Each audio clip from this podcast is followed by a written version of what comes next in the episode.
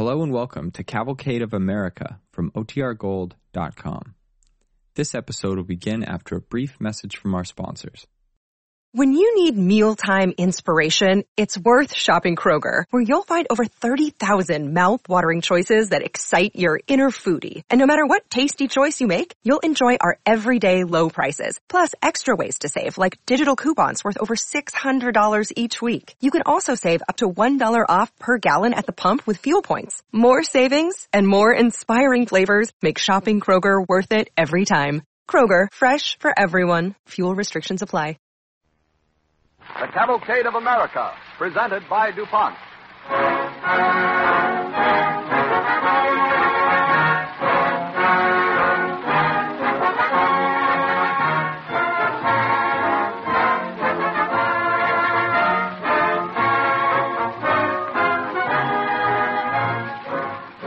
Prior to the American Revolution, English players held a monopoly on theatrical entertainment in this country.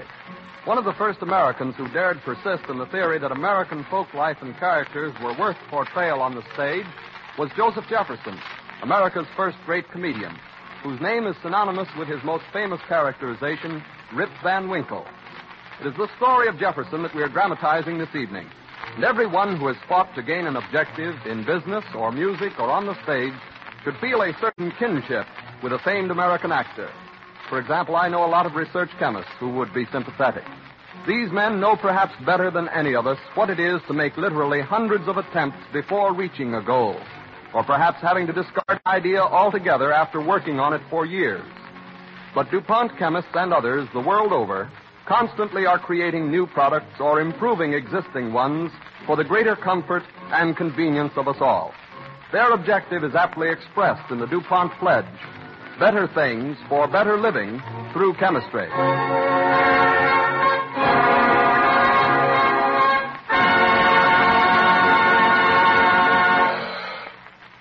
As an overture, Don Voorhees and his Cavalcade Orchestra will play Poor Pierrot from Jerome Kern's operetta, The Cat and the Fiddle.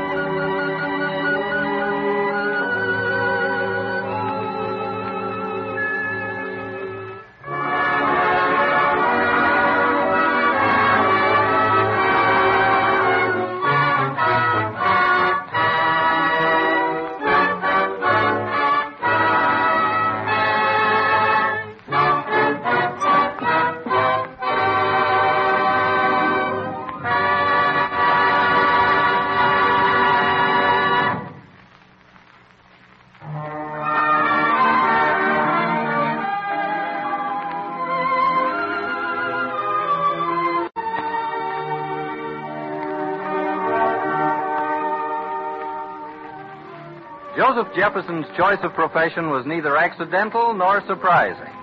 His father was actor manager of a troupe of traveling players, his mother a featured actress in the company, and young Joseph was born literally in the theater. Many hardships attended his father's pioneering efforts to bring drama within the reach of provincial Americans. A characteristic incident occurred when Joseph was nine years old. The company was journeying by packet boat on the Erie Canal, attempting to meet expenses by playing in the various towns along the route. The night after their Syracuse engagement, young Joseph, his mother and father, and the actors are gathered in the cabin of the packet boat. The actors are obviously disgruntled. I tell you, my worthy followers of Thespis, with one more disaster, such as befell us at Syracuse last night, we shall not live to reach Chicago. Mother, why do they say that? Do they fear the Indians will shoot us? No, Joseph. They're complaining because we don't make more money. Mr. Jefferson. Yes? As you know, we are all experienced actors of reputation. Why, of course. That empty house we played to in Syracuse last night was an affront to our dignity. Yes. And to our pocketbooks as well. It is not a matter for jest, Mr. Jefferson. I agree. I suspect we did not take in enough money to pay our full passage on this boat. Your suspicions are entirely correct, my dear lady. Mr. Jefferson, this is not a time for levity. The situation is serious. Good evening, Mr. Jefferson. Oh, good evening, Captain. Unpleasant weather on the Erie tonight. I ain't come to discuss the weather, Mr. Jefferson. I come to discuss a matter of ten dollars passage money that's still owing to me. And if that money ain't paid by the time we get to Buffalo, I'm warning you. I'll hold all your luggage. You mean you'll hold our costumes and clothing?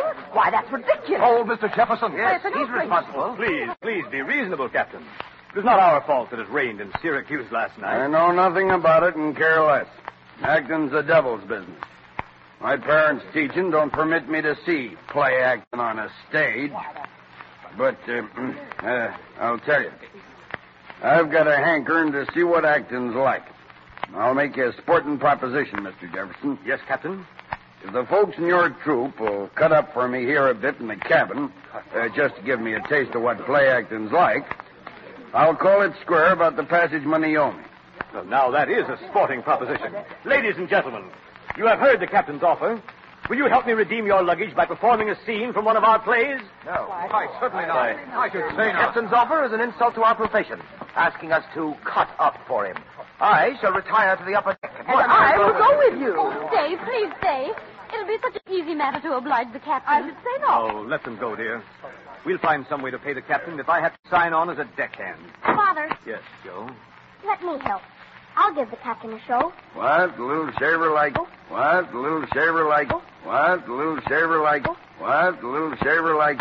What? A little lad know about play acting. Well, I'll have you know, Captain, that my son is the fourth Jefferson in a direct line to adopt the stage as his profession. Has a lad ever performed on the stage? Our son made a successful appearance when he was but four years old with the great T.D. Rice. The blackface minstrel who sings Jump Jim Crow and Zip Coon? Well, I've heard tell of him up and down the whole length of the canal. I can sing Zip Coon just the way Mr. Rice sings it.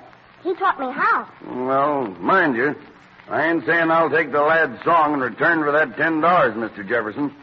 I'll have to hear it first. Shall I sing now, Mother? Shall I dance too? Yes, sing and dance the first stanza, dear. We'll see if the captain enjoys it. Mother, you play the guitar. All right.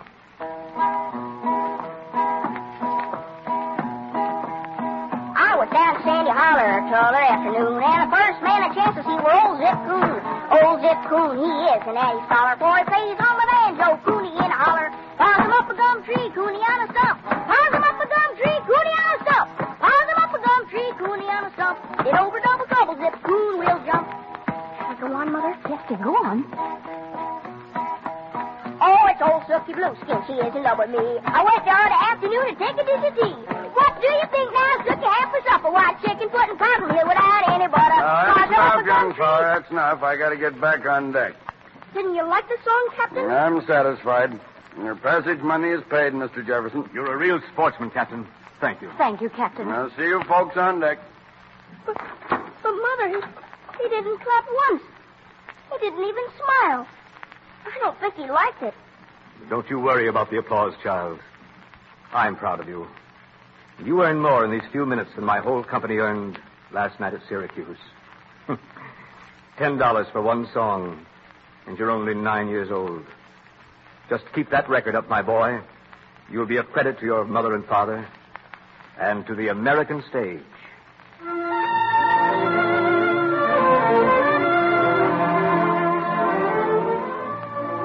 Joseph Jefferson followed the family tradition and became an actor. But despite his early practical training and inherent love for the theater, he had reached the age of 29 without having attained any more than the standing of a respectable member of a stock company. He was far from his goal of being a star. The year is 1858. We find young Jefferson and his wife on vacation in a Pennsylvania boarding house, whiling away a rainy afternoon reading and chatting. Well, it's it's a bitter experience facing the fact that I'm a failure. Failure? Oh, nonsense, Joseph. Just this rainy afternoon. Depressing you. Tomorrow the sun will shine and you'll be making plans for next season. Plans for another season in stock. Well, I suppose I should be grateful for it. It takes a living. After all, I'm only a comedian. But a great comedian, dear. Hmm.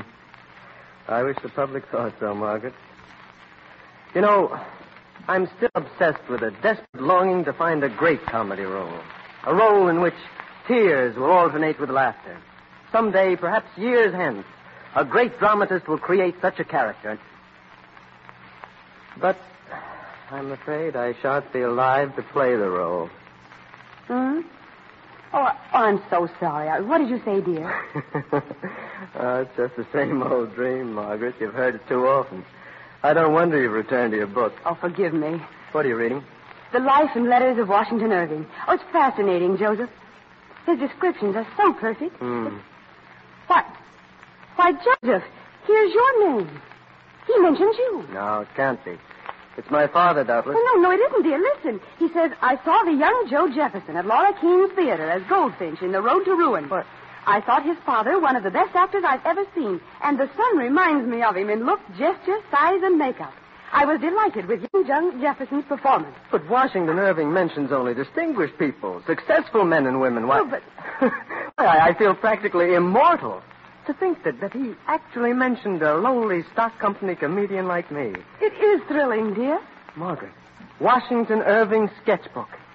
Why haven't I thought of it before? It's an overpowering idea. Rip Van Winkle. Rip Van Winkle, dear. Why, it's the role I've been seeking. Don't you see, Margaret? It's the character I've dreamed of. With the proper dramatization, Rip Van Winkle can be one of the greatest characters of the American stage.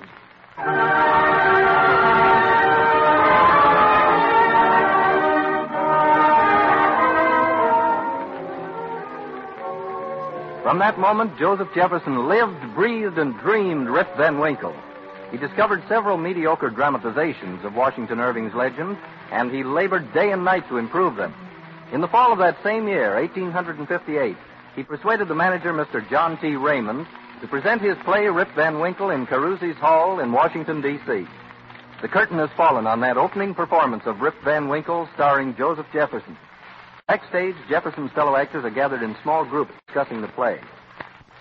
I told Jefferson the play would ever be a success, but of course he wouldn't listen. You know, there were times during rehearsals when he nearly convinced me that he was right and we were all wrong. No. But you can't fool the American public. Why, certainly not. Scarcely any applause after the final curtain.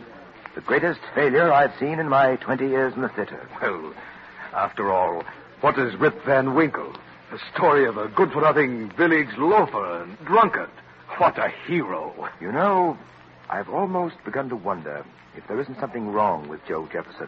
Eh? With his brain, I mean. Whenever he puts on that Rip Van Winkle costume, there's a queer look in his eye. He doesn't seem to be in this world at all. Hush. Here comes the manager. Yes, yes, on his way to Jefferson's dressing room. I'd give half a week's pay to hear what he tells Jefferson about this performance.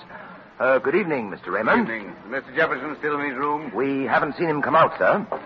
And I asked him to wait for me. Oh, I've been waiting for you, Mr. Raymond. Come in. Yes. Well, Jefferson, there's no need in my telling you the play was a dismal failure. No, there's no need. I'm sorry, Mr. The Raymond. greatest failure I've ever seen in the theater. Here, you'd better close the door. Some of the cast is outside. Oh, yes. Well, I I'm sorry for your sake, Mr. Raymond, that the play wasn't a success. Well, all I hope, Jefferson, is that this Rip Van Winkle failure has taught you a lesson. what's that? Go back to the roles you can play. Asa Trenchard and our American cousin, Bob Acres and the rivals, Caleb Plummer. Those are the roles for you.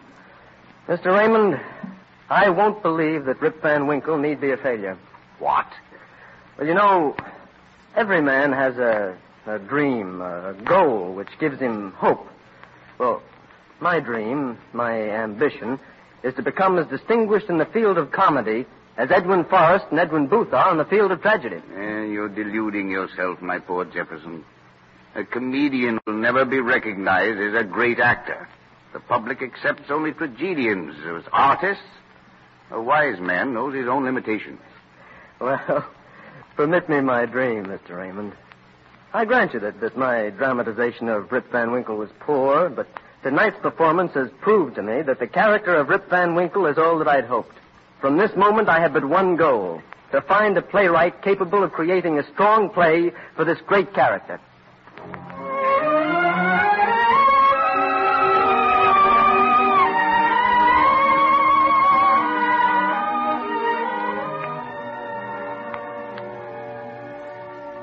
It was five years before Joseph Jefferson's dream approached fulfillment. Failing in his attempts to interest playwrights in the story, he was obliged to accept a four year stock company engagement in Australia. Finally, upon his arrival in London from Australia, he persuaded the brilliant playwright Dion Boucicault to dramatize the appealing tale of the lovable, shiftless Dutchman of the Catskill Mountains. Now, at last, in the year 1865, the critical moment in Joseph Jefferson's life is at hand. He is on the stage of the Adelphi Theater in London, preparing for the final rehearsal of the new play, Rip Van Winkle. Dion Boucicault, the author, has just entered the theater, and Jefferson greets him eagerly. Oh, Boucicault, I feared you'd never attend a rehearsal. I'm so anxious for your opinion. Well, I hope the play's a success for your sake, Jefferson. Thank you. But I'm sorry it's open in Webster's Theater. What? Well, is the gossip true then about your quarrel with Webster? True. Certainly it's true. Webster's a pompous, strutting nincompoop. An ignoramus who buys a theater and considers himself an authority on acting, lighting, stage sets. The fool should never be permitted to manage a theater. He should be hawking fish to housewives. Here, here. Rally round, my fellow thespians. The great Mr. Boucicault, the second Shakespeare, is delivering himself of an opinion. Yeah, that's enough from you, Bo- Bedford. Now listen, Boucicault. Can't you and Webster declare a truce till after the opening night? We three must work together. Why, it's your play, his theater, and my first great role. There'll be no Uh, truce, Mr. Jefferson. Oh, glory, it's Mr. Webster himself. So I'm a strutting nincompoop, am I, Boucicault? An ignoramus, a clown. You've known my opinion of you for some time, Webster. Well, in the presence of these actors, I'll tell you my opinion of you and your plays. Your Rip Van Winkle will not open here on Monday night, nor will my theater ever again harbor a play of yours. Rip Van Winkle won't open? If you think I'm dependent upon your patronage, Webster, you're mistaken. I'll be well pleased never to set foot within this so-called theater of yours again. Good day to you. Boucicault, wait! You're, you're, you're not called upon to interfere, Jefferson. The cast is dismissed. What? Mr. Webster, you can't mean this. We've rehearsed for weeks. The play's been advertised throughout London. I don't care if it's been advertised throughout the entire world. No vain, hot-tempered dramatist will call me a clown and ignoramus. Mr. Webster, will you hear me, sir? Nothing you say, Bedford, will change my mind. You'll grant, Mr. Webster, that I'm one of the oldest and the most popular stars in the British Isles. Yes, but what's that got to do with the situation? Uh, just this, sir. Mr. Jefferson, in a manner of speaking, came here to London to compete with me in my own field. Uh, my nose was a bit out of joint to be offered a secondary part in this play. But after Mr. Jefferson's very first reading, I lost all my resentment in honest admiration. Mr. Jefferson's ability has nothing to do with the case. It's still Boucicault's play, and I refuse to produce it. Uh, true, Mr. Webster. It's Boucicault's play. And that's the only reason Mr. Jefferson consented to open here in London, because Boucicault had a contract with you. Mr. Jefferson was anxious for the American people to hear Rip Van Winkle first. Neither Mr. Jefferson nor Mr. Boucicault will be the losers if you refuse to produce this play. No, no. What do you mean, Bedford? You and the people of London will be the losers. I beg you, let London have the triumph of first producing this great play.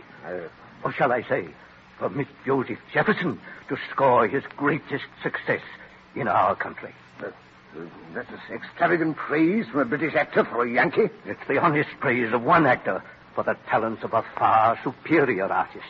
Uh, that is the greatest compliment I've ever received, Bedford. I shall never forget your words. Uh, Mr. Webster, Rip Van Winkle must open Monday night. Believe me, a hundred years from now, fifty, in twenty-five years, your quarrel with Boucicault uh, will be forgotten. It's of no importance, if you'll pardon the liberty of an old actor. If your name survives, Mr. Webster, it will survive as the man who first presented the great American comedian, Joseph Jefferson, in his greatest role, Rip Van Winkle.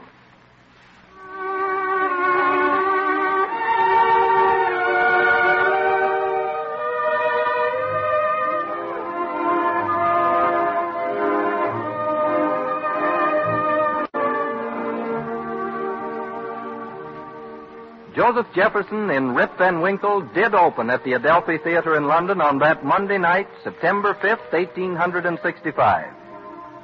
The curtain rises on the fourth act. Rip Van Winkle has returned to his native village, Falling Waters, in the Catskill Mountains, after his strange sleep of 20 years. His hair and beard are long and white, bleached by the storms that have rolled over his head. The villagers, believing he's an idiot, taunt him. Even young Hendrik Vedder, who loves Rip's daughter, does not recognize the old man, but he attempts to befriend him. Can I help you? Just tell me where I live. Why, what's your name?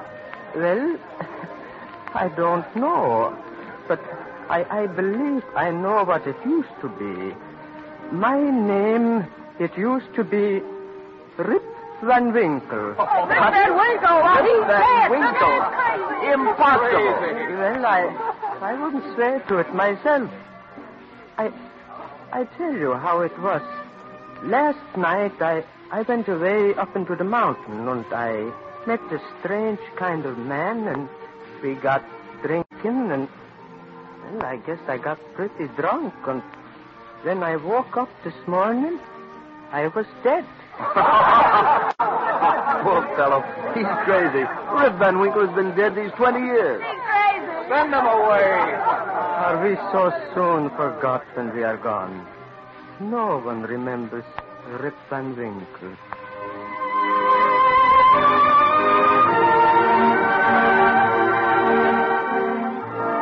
And then Rip's wife Gretchen invites Rip to dine at her house, although she does not know him.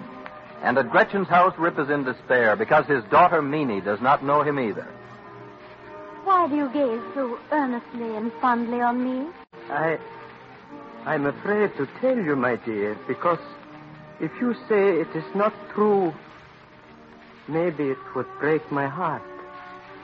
But, Nini, either I dream or I am mad. But I am your father. My father? Yeah, but, but, but hear me, my dear, and on, then you will know. I, now, this village here is the village of Falling Waters.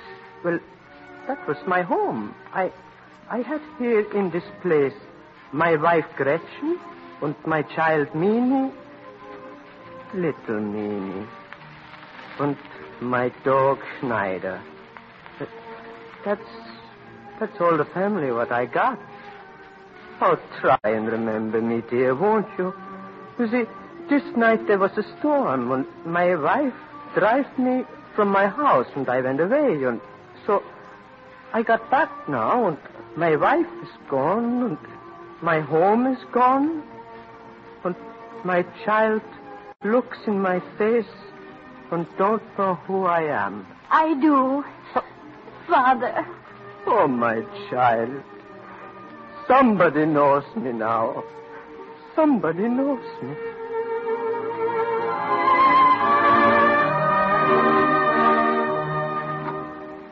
And at length, as this great American folk play ends, Rip produces from his old game bag a document which proves that the scoundrel Derrick has unlawfully seized his property.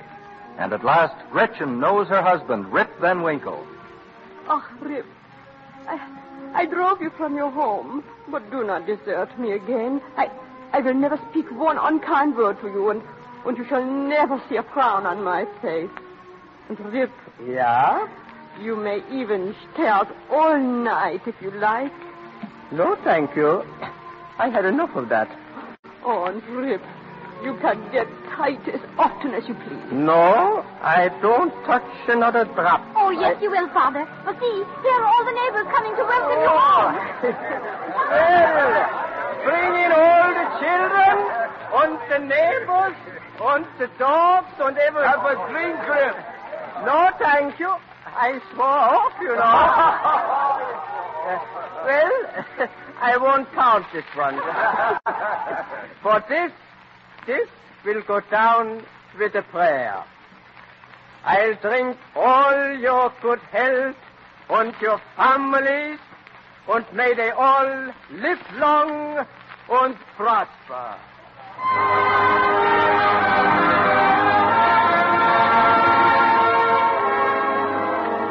Character of Rip Van Winkle became Jefferson's whole existence. It was never necessary for him to play any other role. Jefferson was the first American actor to dignify the art of comedy in this country. Through his superb artistry and through his persistent efforts to raise the social and intellectual standing of the actor, Joseph Jefferson helped gain undying prestige for the American stage. And he has accorded the American actor an honored place in the cavalcade of America.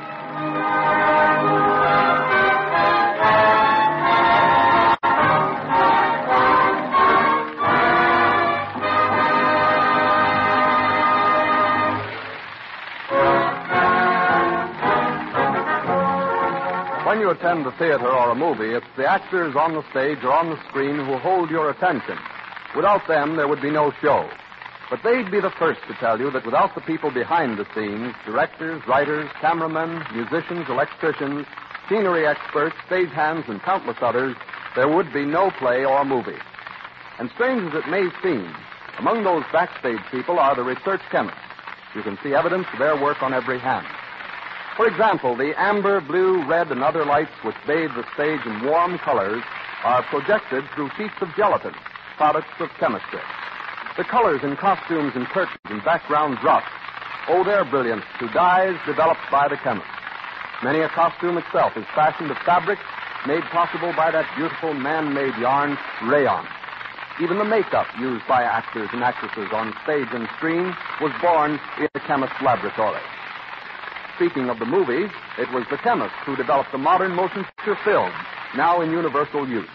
While in many a picture palace and regular theater, the seats themselves are covered with handsome coated fabric. And of course, you've noticed how colorful and gay modern theaters are.